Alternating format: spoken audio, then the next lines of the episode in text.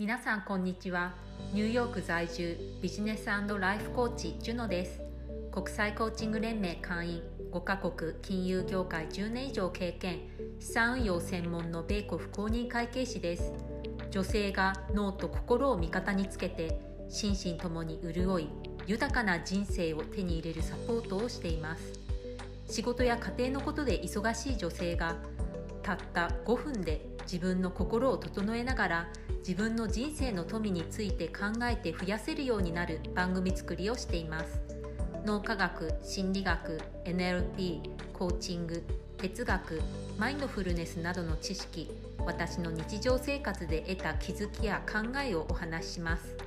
ストーリー朗読いろんな分野で活躍する女性へのインタビューのエピソードでは感性を取り戻したり新しい気づきや共感勇気刺激を得たりして自分の心を豊かにすることを自由にお受け取りください。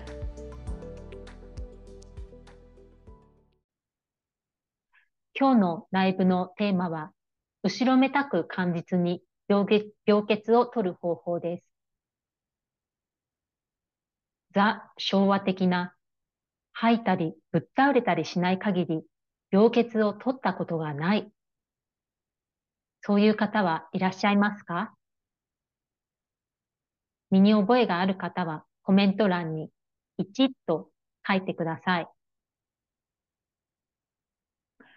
今日はそんなあなたが病欠の考え方を変えて取りやすくなるきっかけになったら嬉しいと思ってライブをしています。以前の私もそうでした。ザ・昭和的な考え方で、凝血はぶっ倒れた時しか使ってはいけない。熱があっても解熱剤を飲んで会社に行くような、そんな考え方をしていました。でも、よく考えてみてください。ぶっ倒れた時とはどんな時でしょうか？体力の限界ですよね。1日や2日の病欠を取っただけで回復できるでしょうか？下手したら病欠を全部消化して自分の有給休暇も全部消化してしまう羽目になるかもしれません。または、それ、それを取っても、有給休暇を取っても体調が元に戻らなくて無給休暇を取る羽目になってしまうかもしれません。それだと意味がないですよね。なので、ぶっ倒れるまで我慢するのではなく、体調不良が生じた最初の初期段階のうちに、病欠をとって、しっかり休んで、体調を元に戻す。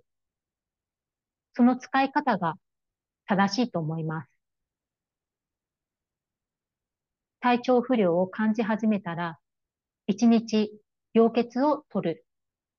それでしっかり休んで体調を元に戻して翌日会社に復帰する。そうすることによって体調管理を維持できるようになります。訴えた時にしか使ってはいけないという考え方だと、心身の限界になるまで働き続けてしまうことになります。そうすると病欠1日や2日だけでは治らない。そんな状態まで悪化してしまいます。そうなる前に体調の、体調不良の初期段階で病欠を取る。それが正しい使い方です。体調不良の時に無理に出社しても生産性が下がると思うんですよね。身体が痛かったり、痛みがあったり、熱があって、こう意識が朦朧したりしている。そういう時は効率的に働けないですよね。ミスもしやすくなります。そんな状態で会社に出てきても、周りに迷惑をかけるだけだと思うんですね。で、会社に出てきたら、同僚も普通にタスクを振ってきます。なので、無理して働いてしまいますよね。私はそういう悪循環に陥っていました。無理して職場に出て行って、で、定時で上がろうというふうに思いました。でも同僚は普通に仕事を振ってきます。で、結局定時で上がれなくて、残業して、で、睡眠時間が確保できなくて、で、さらに体調不良になってしまう。そして私は2日か3日間休むことになってしまいました。そういうふうになるんだったら、1日だけしっかり最初の初期段階でしっかり休暇を取って、で、翌日復帰して働いた方が良かったなというふうに思ったことがあります。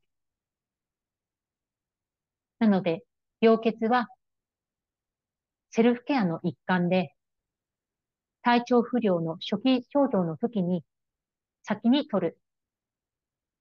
そういうふうに考えると取りやすくなるのではないかなというふうに思いました。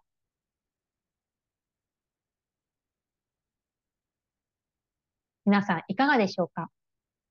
後でコメントを見て返信しますので、感想や絵文字などぜひ入ってください。仕事や職場環境の悩みも受付しています。ダイレクトメッセージください。